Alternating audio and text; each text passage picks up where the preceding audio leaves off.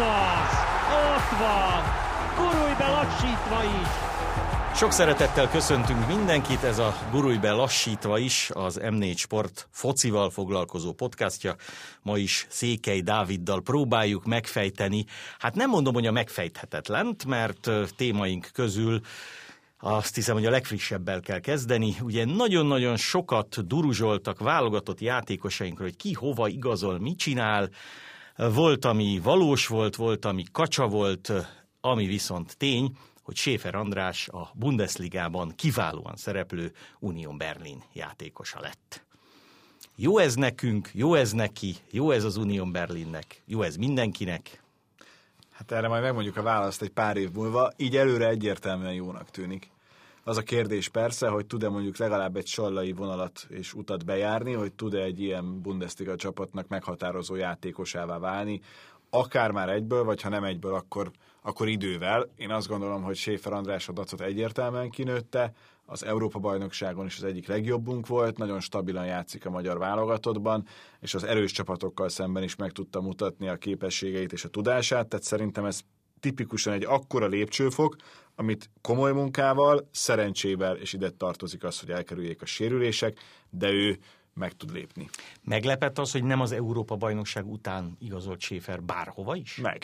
Hát ugye téren sokkal nehezebb alapból igazolni, még akkor is, hogyha az Union Berlin pont, hogy nagyon jól teljesít, tehát lehetnek komolyabb álmai, mint mondjuk a szezont megelőzően. Pont ezért is nagy dolog szerintem, hogy most igazolták le, hiszen ilyenkor azért tényleg olyat veszel, akiben úgy érzed, hogy benne van az előrelépés lehetősége, de, de alapból én azt gondoltam, hogy azért az EB után legalább egy játékos lesz, aki előrefelé lép, és nem nagyon tudunk ilyet mondani. Most egy pici fázis késéssel, de ez megvan.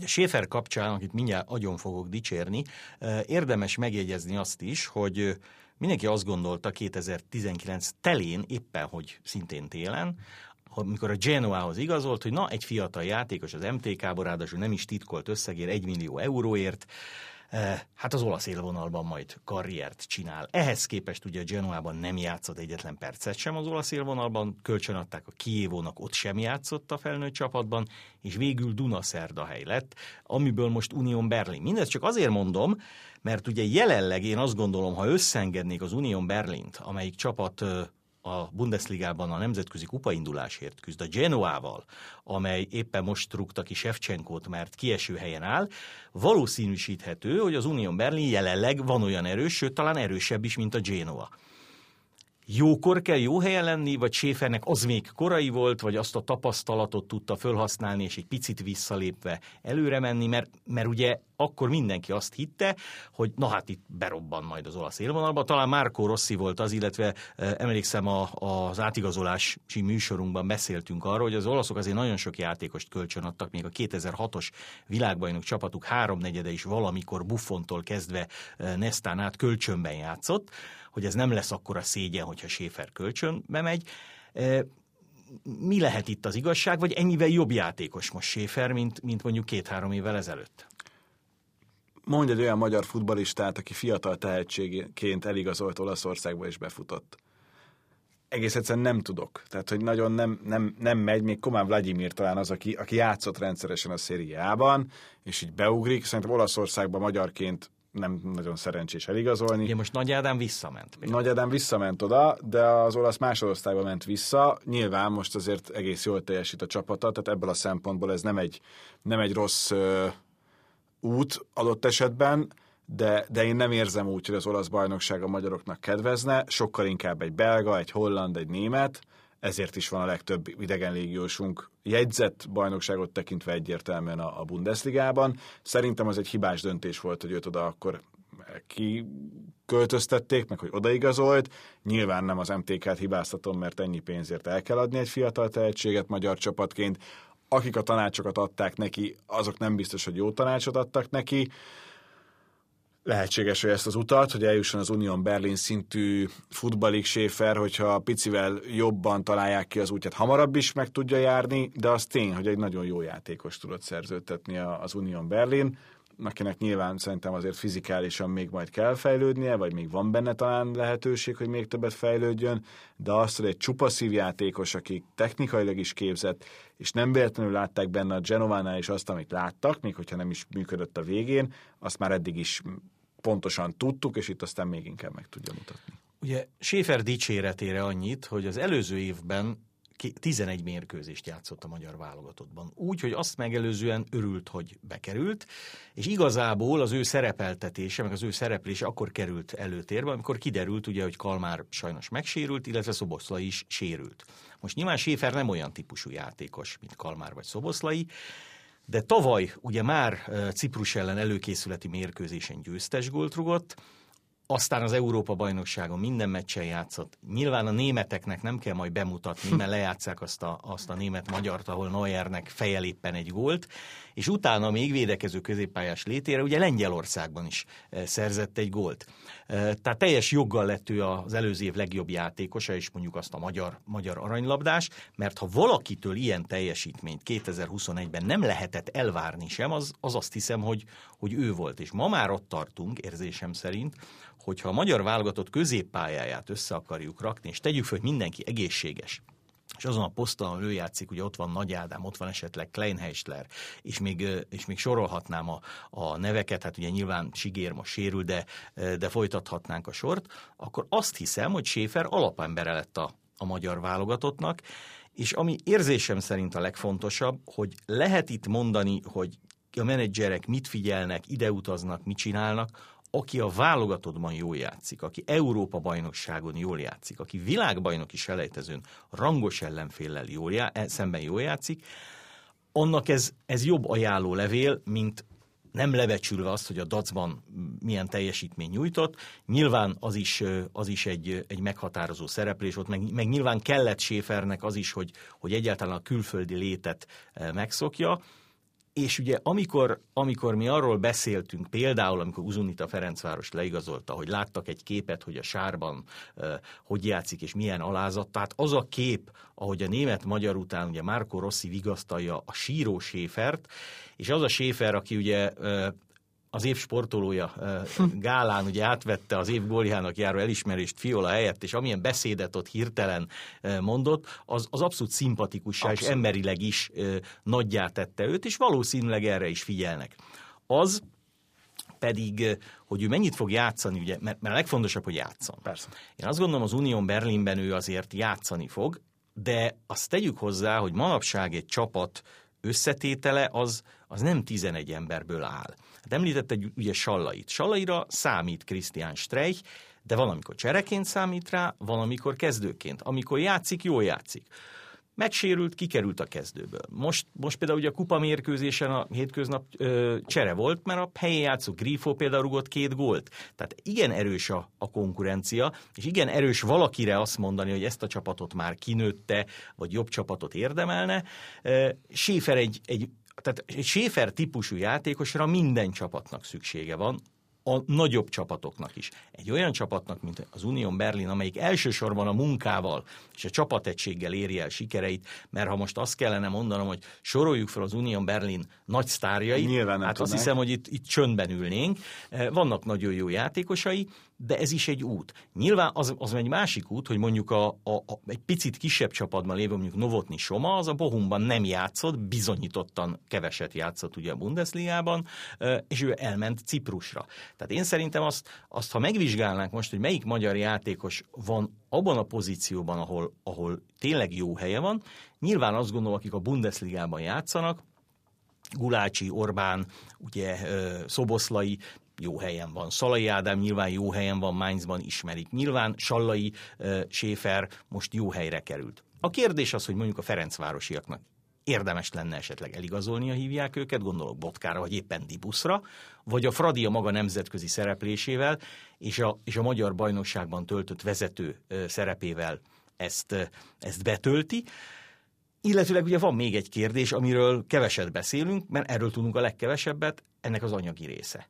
Tehát, hogy kiért mennyit adnak. E, nyilván valamiért úgy gondolta például Nagy Ádám is, és ezt most nem feltétlenül a pénz miatt, hogy ő visszamegy az olasz másodosztályba, és onnan majd följut az olasz első osztályba, a Pízának erre megvan az esélye, és akkor újra egy top bajnokság első osztályában játszik. Ami ugye érdekes, hogy, hogy angol vagy mondjuk spanyol szinten nem kerül szóba jelenleg magyar játékos. Én azon gondolkodtam nagyon sokat, hogy a bundesligások abszolút helyen vannak szerintem, ezzel nincsen baj. De azért a válogatott környékén lévő játékosaink közül én sokat érzek úgy, hogy, hogy adott esetben lehetne magasabb is, ahol ő futballozik, csak ahhoz nap mint nap meg kell vívni azokat a harcokat, amiket nem feltétlenül kell megvívni ott, ahol jelen pillanatban van. És most mondhatjuk Ciprust, ahol most már egész szép kis kontingense a, a magyar futballnak kiigazolt, és személyes dolog, semmi köze a futballhoz, egy nagyon jó ország, tehát ebből a szempontból meg tudom érteni. Nyilván meg tudom érteni azokat, akik inkább ragaszkodnak a családhoz, itthon vannak, és inkább itt futballoznak, és nyilván azért nem feltétlenül baj, hogyha ha van a magyar bajnokságban is olyan magyar, aki a válogatottban is meghatározó, és akivel nemzetközi szinten is az az adott klubcsapat az képes jó eredményt elérni. De én, én azt érzem, hogy a második, harmadik vonalunk az, amelyiknél lehet kritikával élni, és azt lehet mondani, hogy, hogy, hogy pont az hiányzik, hogy minden nap azokat a harcokat, amit például Sallai megvívott az elmúlt időszakban, amit Szalai megvívott, vagy mondhatnám azt is, hogy ahogyan annak idején Gulácsi érezte, hogy vissza kell lépnie kettőt, hogy aztán utána eljusson a, a, a Lipcse szintjére, bár akkor még nem is nagyon tudta, hogy mi az a Lipcse, vagy még csak sejtette. Ez az, ami nekem egy, egy pici hiányérzetet ad, mert én azt gondolom, hogy itt azért van egy-két olyan tehetséges, akár fiatal, akár tapasztaltabb játékosunk, akiben lenne több, de az adott helyzet alapján neki ez elég, és hangsúlyozom, belőlem is lehetett volna futballosta, az életben meg sem tudnám közelíteni az őszintjüket. Tehát ez nem, nem az a fajta kritika, hogy most mit képzelnek, nem. Ez egy, ez egy emberi döntés.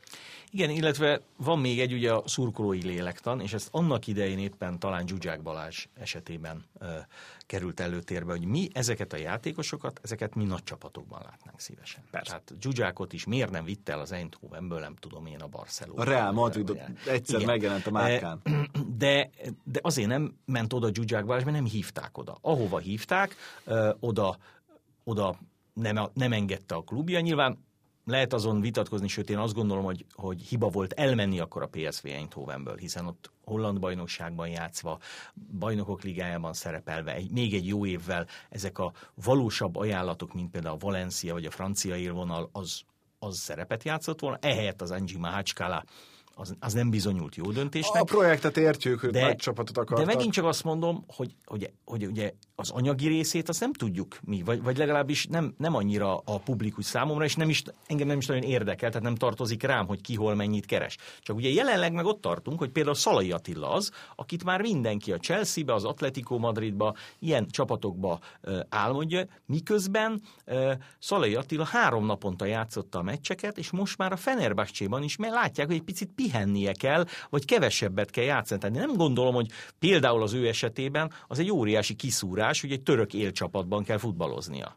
Sőt, azért a török bajnokság is ebből a szempontból az a hangulat, az a fajta elvárás, amit a szurkolók az emberre tesznek, az egy teljesen jó köztes állomás. Tehát, hogyha három-négy év múlva is a török bajnokságban futballozik, az már egy másik kérdés, és nyilván azért, hogyha az emberrel kapcsolatban naponta jelenik meg tényleg a Chelsea, az Atletico Madrid, az olasz bajnokság fele, akkor azért borzasztóan nehéz lehet koncentráltan csak és kizárólag a játékra fókuszálva futballozni, és ugyanazt a teljesítményt nyújtani, mint előtte, amikor még, ha nem is azt mondom, hogy tét nélkül, de sokkal kisebb elvárással kellett, hogy pályára lépjen, és én nagyon kíváncsi vagyok, hogy ő hová igazol, mert ha ő is tudna még egyet lépni most, vagy akár nyáron, akkor azért már, ha itt szépen felrajzoljuk a, az általunk elképzelt kezdőt, az egész jól néz ki. Nekem csatár továbbra is hiányzik Szalai mögül, mert nem nagyon tudjuk, hogy ha egyszer Szalai Ádám majd befejezi, akkor ki lesz az, aki megoldja a problémáinkat elől, de azért ez már egy olyan klub rangsor, meg egy klub sor, amivel azt lehet mondani, hogy nem véletlen az, hogy ez a csapat a Nemzetek Ligája A-B divíziójában szerepel. És akkor ugye vannak néhány, akik Amerikában játszanak, ami az már egy másik kérdés. Külön, külön kihívás. Játszott a Fradi. Játszott a Fradi, méghozzá a Duna Szerda helyel. Voltak azért hiányzók, és a végén egy 2 0 vereség, de van egy új támadó, akit igazolt a, a csapat, és akitől nagyon-nagyon sokat várnak, és nem is mozgott rosszul.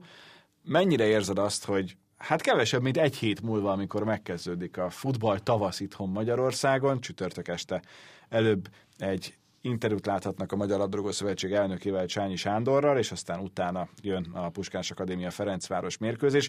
Ugye Ferencváros azért még nincs abban a formában, és azon a szinten, ahogyan ezt a két nagyon fontos meccset három napon belül meg kell vívnia, csütörtökön Puskás, aztán utána vasárnap Újpest idegenben.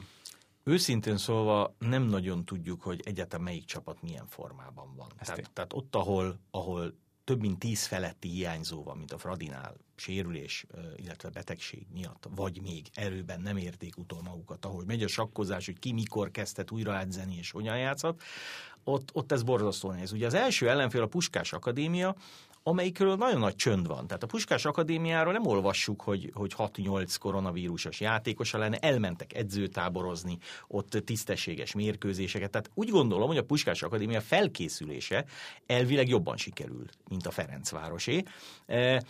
Egy, egy új edzővel, amelyik és erről már beszéltünk korábban, amelyik ugye a magyar mezőnyt annyira nem ismeri. Tehát testközelből Csercsászovnak semmilyen tapasztalata nincs e, a, az ellenfelekről, a saját csapatát is most, most kezdi megismerni.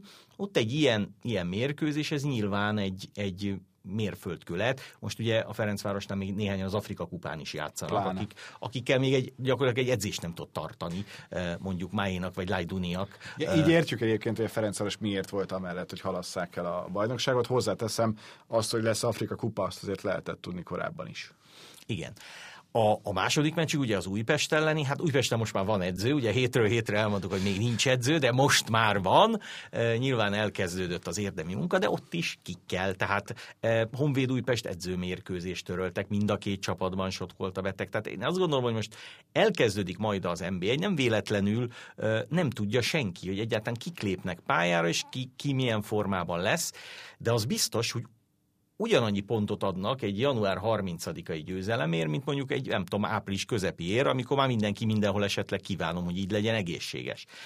Illetve ugye hát nem tudjuk, hogy ennek mi a kifutása, mert éppen ugye napokban zajló kézilabda Európa bajnokság bizonyítja azt, hogy minden csapat ott is mindenfajta gondokkal küzd, ha Szlovákiában játszik, ha Magyarországon játszik, ha itt van, ha külön elszállásolta magát, ha közösségi életet is él, úgyhogy borzasztó nehéz megmondani, hogy, hogy egyáltalán ki mikor lesz bevethető, így aztán nagyon nehéz tippelni is. A Ferencvárosnak érzésem szerint az az előnye meg lehet, hogy ott azért sokan vannak. Tehát ha Fradiból kiveszel tíz játékost, még a Ferencváros akkor is képes kiállítani olyan csapatot, amire azt mondod, hogy hát ez egy elég pofás kezdő 11. Az egészen biztos, tehát továbbra is a Ferencváros talán a, a legnagyobb esélyes de, de furcsa. Tehát ilyen, ilyen keszekusza felkészülési időszak szerintem soha nem volt. Ugye nagyon sokáig több hónap állt rendelkezésre, és, és február második felében kezdődött csak a bajnokság. Most azért jóval rövidebb a, a téli szünet. Ráadásul tényleg azért az Afrika kupától kezdve a sok sérült, koronavírusos, mikor térhet vissza, milyen hatással volt a, a vírus a szervezetére kérdés, az olyan szinten bonyolítja meg ezt a helyzetet, hogy azért az eléggé kiszámíthatatlan tavaszt ígér, de hát még a jövő héten a következő Gurulj lassítva podcast esetében már, már ugye túl leszünk, túl leszünk az első mérkőzés, ez nem itt az idő, hogy egy picit megtippeljük azt, hogy akkor, akkor ki a, a bajnok, a két kieső, és kinyeri a magyar kupát. Itt a, a magyar futball tekintetében hangsúlyozzuk, hogy ez nem még a legkevésbé sem az elfogultság vagy, vagy elfoglatlanság, hanem sokkal inkább az aktuális állás és a nem túlságosan részletes információk ismeretének birtokában meghozott tippelésünk, amit aztán majd visszahallgatunk május végén. Hát nem, nem könnyű mondani, ugye tényleg azért, mert nem, nem tudjuk, hogy, hogy Igen. ki hogy áll. Én azt gondolom, hogy bármilyen zivatarosak is a körülmények, és valaki jobban jön ki ebből, valaki rosszabbul. Hosszú távon én azt hiszem, hogy a Ferencváros a legesélyesebb a bajnoki cím megnyerésére, és én úgy gondolom, hogy a Ferencváros fogja megnyerni a bajnokságot. Ami a kiesőket illeti, ott még nehezebb a, a, a dolog érzésem szerint. Én nem látom azt a, a Gyirmót csapatában, hogy, hogy meg tudna kettőt előzni, lehet, hogy erre sor kerül. Egyébként is ugye az egyik újonc az általában mindig kiszokott esni, mióta, mióta 12 csapatos a, a bajnokság. A másik kieső az már, az már jóval, jóval nehezebb, mert ugye arra lenne 5-6 jelölt is. Érzésem szerint a, a, az Újpest azért bent fog maradni, az MTK megerősödött, a, a Debrecen az nagyon, nagyon nagy kérdés számomra, hogy, hogy, hogy mit tud elérni. Ott, ott, ott azt egy picit törékeny csapatnak tartom. A Paks esetében biztos vagyok benne, annyi pontot össze fognak gyűjteni, ami a bentmaradáshoz elég, mert ott viszont bárki játszik, tudja, hogy milyen szerkezetben, szisztémában kell. És marad két sötét ló, a Honvéd és az Alegerszeg. A, a, azt az én, a Honvédot is úgy érzed? Hát én azt gondolom, hogy a Honvéd is, is elég, elég zivataros őszön van túl, de, de stabil lábakon tud állni. Én, én azt mondom, hogy az ötödik helyen álló Zalaegerszegnek sincs annyi pont előnye, hogy nyugodtan azt mondhatná, hogy ó, hátradőlök és bent maradok, főleg ha, ha, ha elveszít egy-két, egy-két játékost, úgyhogy, úgyhogy nagyon, nagyon nehezen tudom most, most azt mondani. Ki, nem tudom, kit hagytam ki. Igen, talán nem van, 12, nem van még, mert, mert nyilván a Kisvárda, a Puskás, a Ferencváros, a Fehérvár nem fog, nem fog kiesni. És azt gondolom a mezőkövest sem. Tehát, tehát én azt gondolom, hogy, a, hogy öt csapat biztos, vagy hat csapat nem fog kiesni, mondom, én a gyírmótot egy picit lefelé, a Ferencvárost kicsit uh-huh. fölfelé érzem a mezőnyből kilógni. Ebben nincs vita, a másik kieső az nálam a Debrecen jelenállás szerint, hangsúlyozom, hogy ez január 21-e, még 10 nap van az átigazolási időszakból, apropó, január 31-e hétfő, Egyrészt a Varsas és a DVTK nagyon fontos MB2-es mérkőzésének napja, és aztán utána az Átigazolás című műsorunk jelentkezik, úgyhogy ott majd az utolsó órát szokás szerint az M4 Sporton élőben. De hogy valami figyelj. konkrétumot még azért mondjak, én azt gondolom, hogy viszont, ha már itt tartunk, akkor a Vasas és az MB, uh, Diósgyő jövőre az MB1-ben fognak egymás no. ellen játszani. Tehát én azt gondolom, mind a két csapat föl fog jutni. Ezt is visszahallgatjuk majd a, a végén, és akkor még van a Magyar Kupa, ami aztán pláne nehéz, mert ott még a, a sorsolás is kikit kap a, a a, következő körben, és én ott megkockáztatok egy kisvárdát. Szerintem a tündérmese, amennyiben a bajnokságot picit el tudja engedni a kisvárda, és nem gondolkodik abszolút az aranyéremben, és a magyar kupára koncentrál, akkor adott esetben össze is jöhet.